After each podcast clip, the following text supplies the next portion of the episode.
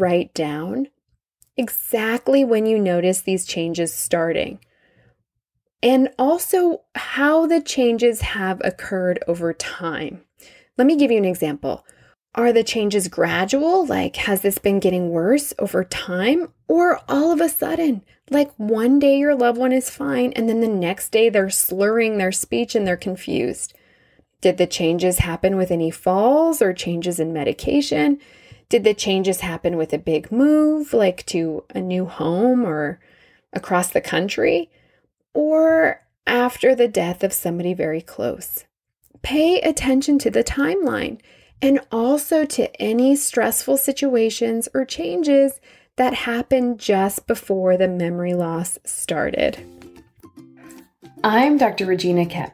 I'm a board certified clinical psychologist and I specialize with older adults and families. I created the Psychology of Aging podcast to answer some of the most common questions I get about aging.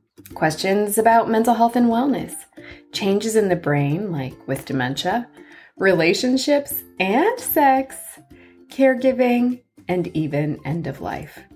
Like I say in my therapy groups, no topic is off topic. We just have to have a healthy way of talking about it. So if you're an older adult or caring for one, you're in the right place. Let's get started. Last week, I talked about the 10 memory loss warning signs. If you missed that episode, listen to this one, then go back and watch that one. As we get started, I wanted to share with you a memory loss guide that I made just for you. It has a checklist of 10 must know memory loss warning signs. It tells you what you need to do if you're worried that your older loved one may have memory loss, and talks about the benefits of early detection and diagnosis of dementia disorders. So head on over to my show notes and download it now. It will really help you out. So, today I'm going to dive deeper on what to do if you're noticing signs of memory loss in your older loved one. So, the first thing to do is write down what you observe.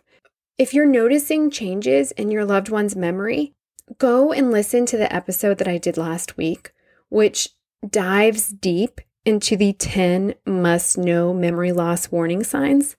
And then download the free memory loss guide I made just for you in there, I give you a checklist of the 10 must know memory loss warning signs. So use that checklist as a guide and then write down what you're noticing. So it's really important that you also keep track of specific examples. So, for example, perhaps you notice your husband getting lost the other day driving home from a store that he's been going to for years. Or perhaps your loved one left the stove on and is burning food. Or maybe your partner has been rummaging through drawers and can never find what they're looking for. Or an example I gave last week is maybe your loved one was an accountant and now is struggling with paying the bills. So be very clear and specific about what you're noticing. Use the 10 must know memory loss warning signs checklist that I include in my memory loss guide. Download it from my show notes. Use that as a guide. You get the idea. So imagine that you're a scientist and you have to report on your loved one's behaviors. Scientists try to use objective examples. Write them all down.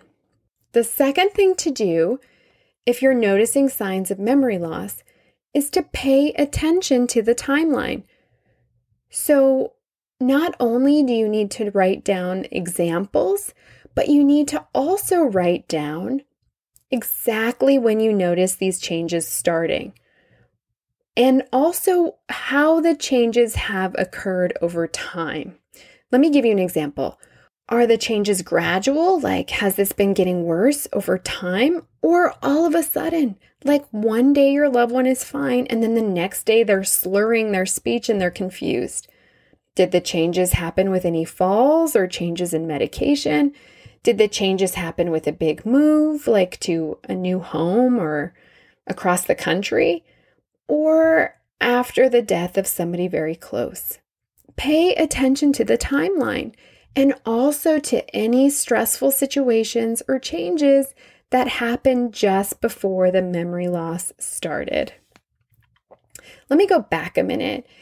If all of a sudden one day your loved one is confused and their speech is slurred, you definitely want to get them to the doctor. I would not wait and sit on this list. If you're noticing changes that happened yesterday, they were fine, and today you're really concerned about them, I would definitely encourage you to get them checked out today.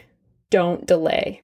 So, the third thing to do if you're noticing signs of memory loss is to share your concerns in a gentle and loving way. Let your loved one know that you're concerned about them. It can help to gently share some of the specific examples of what you noticed or what you've been observing that you've been keeping track of from items one and two. And depending, though, on what's going on medically, they might not believe you or they might think that you're making up lies about them. I've heard that all in my own clinical practice. Don't argue, though. Don't try to convince them that what you're observing is the truth. Don't argue. Just add their response to your list of observations. And then ask if they'd be willing just to get checked out by their doctor anyway. So, the reason I say don't argue with them is that there is a symptom with memory loss and also a symptom with delirium, which is an acute medical condition, where the person might not have insight into what's going on. And that's okay. It's not your job to convince them that what's going on is going on but it is your job to help. So you don't have to be right, you just have to be effective. So don't argue. Just simply note their response on your list and then ask gently if they'd be willing to go to their doctor anyway. I, I hear a lot of you already respond by saying, but they're refusing to go to the doctor. So just bear with me for a minute. We're going to get to that point. So, number four is to help your loved one go to the doctor. So, if your loved one is able, ask them to make an appointment with their primary care doctor. If you think that your older loved one might not be able to do this on their own, ask in a non judgmental way, a non imposing way, if you can help make the appointment for them. And then ask if you can also attend the appointment with them. If your loved one says no, write down your concerns and in a letter and ask your loved one to take the letter to the doctor.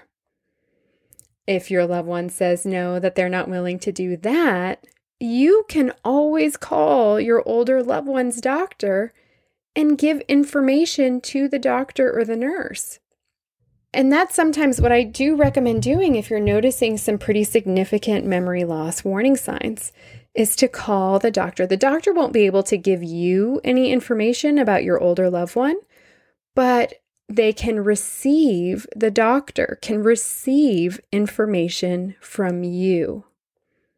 This is where it's so helpful if your older loved one is working with a geriatrician, which is a primary care doctor for older adults because it can help so much that there's a physician that understands the complexities that come with aging and family dynamics. Geriatricians tend to be more familiar with those constructs. So don't just sit on it. If your older loved one says no and you're really concerned about them, call the doctor and give the doctor information. You can also ask if your older loved one would be willing to have a friend or another family member go with them to the doctor if they don't want you to go to the doctor. Mm, this could also be a pretty good option if you live in another city from your older loved one. So, I just want to pause for a minute and say if you're noticing signs of memory loss, it's important for your older loved one to see their primary care doctor first because this doctor can run tests and lab work to see if there are any medical problems or vitamin deficiencies that are causing the memory problems in the first place.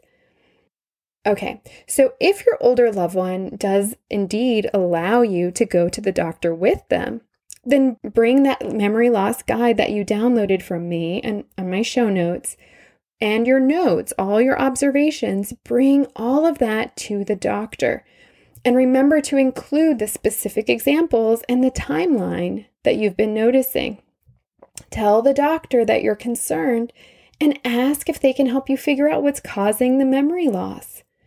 Sometimes something as simple as a vitamin B12 deficiency, or sleep problems, or medication interactions, urinary tract infections can be the reason that your older loved one's experiencing memory loss, and those can get corrected. If it's something more complicated that requires more testing, like maybe they need to see a cardiologist or a pulmonologist or a neurologist for further evaluation, the primary care doctor can refer you. So that's really important to see the primary care doctor first. The fifth recommendation is to be respectful. Be respectful. So when you're at the doctor, and if your older loved one allows you to be in the room with them, don't jump in and talk over your older loved one. Doing that just makes them feel undermined. Allow your loved one and their doctor to talk to each other first. It can be really helpful for the doctor to actually hear how your older loved one is talking and processing information. If you jump in too often, the doctor won't be able to hear that. And it's part of assessment. Also, your older loved one needs to be able to trust their doctor. If you jump in too soon, it begins to chip away at the time that your older loved one and their doctor need to build their relationship. Let me also just say if you jump in too much, it might make your older loved one less likely to bring you to their future appointments. And I see this all the time in my own practice. I hear almost every day from my own patients that they're not going to let their family member in their medical appointments because their family member spoke the whole time. So then then I bet you're wondering, well when am I going to have a chance to talk? So after the doctor and your loved one have a few minutes together, then ask your loved one if it would be okay for you to share your concerns with the doctor even if your loved one has full blown dementia and doesn't know who they are, who you are, they're still an adult human being and still needed to be treated like one. I mean, I get it. I, I know you're super scared and stressed and worried. Maybe you're visiting your loved one just for this appointment and need to get everything in, and you only have 20 minutes to do it. I hear you. And that's going to add pressure and that's going to it's going to be really hard on you. But please, please be respectful. This will help you and your loved one in the long run. So sometimes older adults outright refuse to go to the doctor. If this is happening in your family, I have an episode about this, so I'll link to it in my show notes as well. I also just want to say I've mentioned this earlier, but I want to kind of dive a little deeper again on this concept of delirium and um, when you need to just get your loved one checked out immediately and not wait for um, a scheduled doctor's appointment. So, if the changes occurred suddenly, like one day your loved one is fine, and the next day they're confused or delusional, which is having idiosyncratic or kind of strange or bizarre beliefs, like they think that they're married to somebody from Kentucky who lives on a farm and are pregnant with triplets and they actually live in New York City. Or super paranoid and afraid that bad things are going to happen, like someone's constantly breaking into their house or stealing their things, and that happened overnight. Take your loved one to an ER for evaluation. If you want to learn more about delirium, and I'd really I encourage all of the caregivers that I work with to learn more about delirium, because you need to be aware of the warning signs and what to do. I will link to my episode on delirium and also a blog post that I wrote on delirium that gives you lots of information about delirium. So please get educated about it. It will really help you out in the long run. All right, so another episode just for you on what to do if you're worried that your older loved one has memory loss. Let me just go through them really quick and wrap it up in a pretty little bow. The first step is to write down what you observe. The second step is to pay attention to the timeline. The third is to share your concerns in a compassionate and loving way. Four, help your loved one go to the doctor. And five, be respectful. If you're concerned that your older loved one has memory loss, go download the free memory loss guide I made just for you.